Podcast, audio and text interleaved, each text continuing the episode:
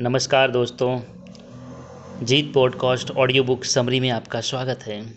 आज इस समरी में मैं आपको एक बहुत ही प्यारी कविता सुनाऊँगा, जिसका शीर्षक है अच्छा आदमी था।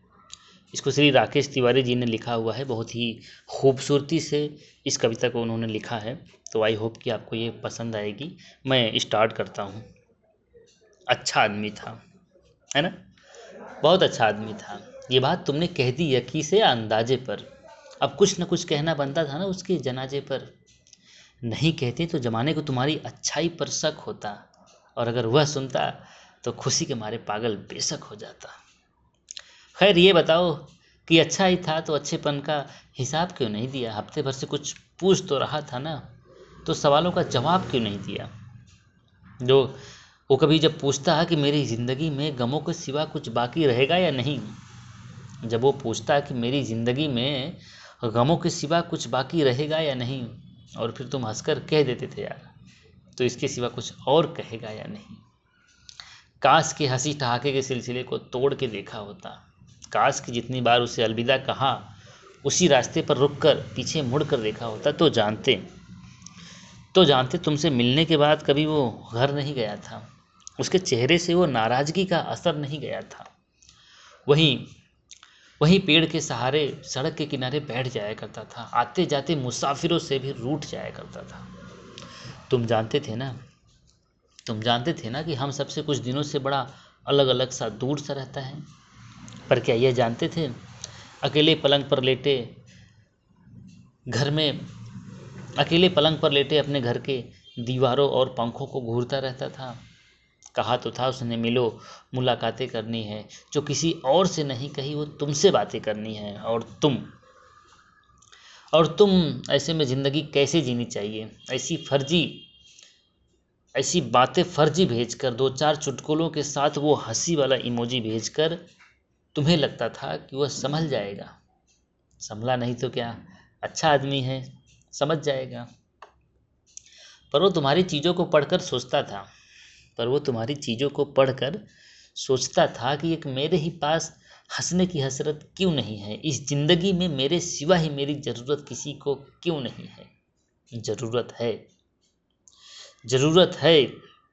काश की उसे एहसास दिला दिया होता। काश की उसे एहसास दिला दिया होता। बिना वजह गले लगाकर पास बैठा लिया होता। काश के जानते कि हर रोज़ वो जानबूझकर बिना कुछ खाए बेहोश कैसे हो जाता है? काश की समझते कि क्यों बोलते बोलते खामोश हो जाता था। काश कि उसके लिए ही उससे लड़ लिया होता, उसके घर की दीवारों से ज़्यादा उसकी उस डायरी को पढ़ लिया होता। तो जानते तो जानते कि उसकी आँखों में कोई सपना नहीं था, उसके अपने बहुत थे, मगर पर उसका कोई अपना नहीं था।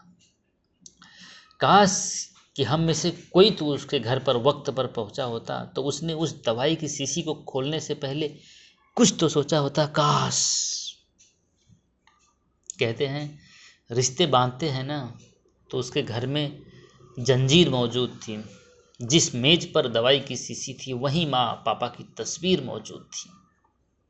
पर उस वक्त उसका कोई अपना उसके पास नहीं था ना। दिल का हर एक दोस्त था तो सही, पर दिल के खास नहीं था।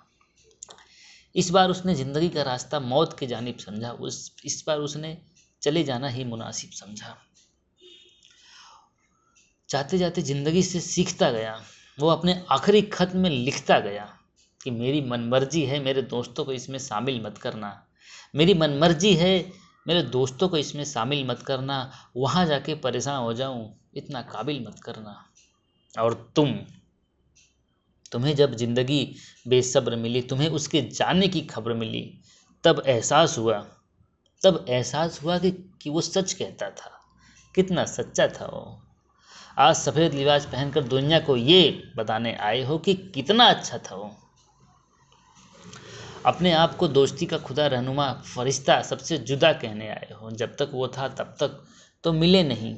जब तक वो था, तब तक तो मिले नहीं। आज आखिरी अलविदा कहने आए हो।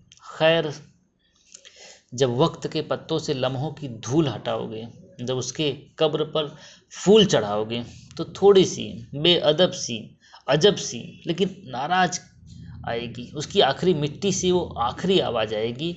आवाज़ कहेगी आवाज़ कहेगी कि ऐसे कई मंजर के गवाह हम सभी खुद हैं, मुझ जैसे अच्छे लोग आज भी तुम्हारी महफिल में मौजूद हैं। तो अगली बार कोई दिख जाए तो उससे बातें करना, मुलाकातें करना, उसका दिल रख लेना, उसके घर जाकर उसको तोहफे देना और उस दवाई के शीशी को उस खिड़की से बाहर फेंक देना। तब शायद तब शायद वो ज़िंदगी जीने का हौसला कर सके, तब शायद वो खुश रहने का फैसला कर सके, तब शायद तुमसे नेकी का काम हो जाए, उसकी दोस्तों की पहले लिस्ट में तुम्हारा नाम हो जाए। ये बातें हम सब जानते हैं, सबको पता है, बस कहना लाजमी था। ताकि तुम्हें किसी के घर जाकर सफ़ेद लिबास पहनकर ये ना कहना पड़े कि अच्छा आदमी था। बहुत बहुत धन्यवाद।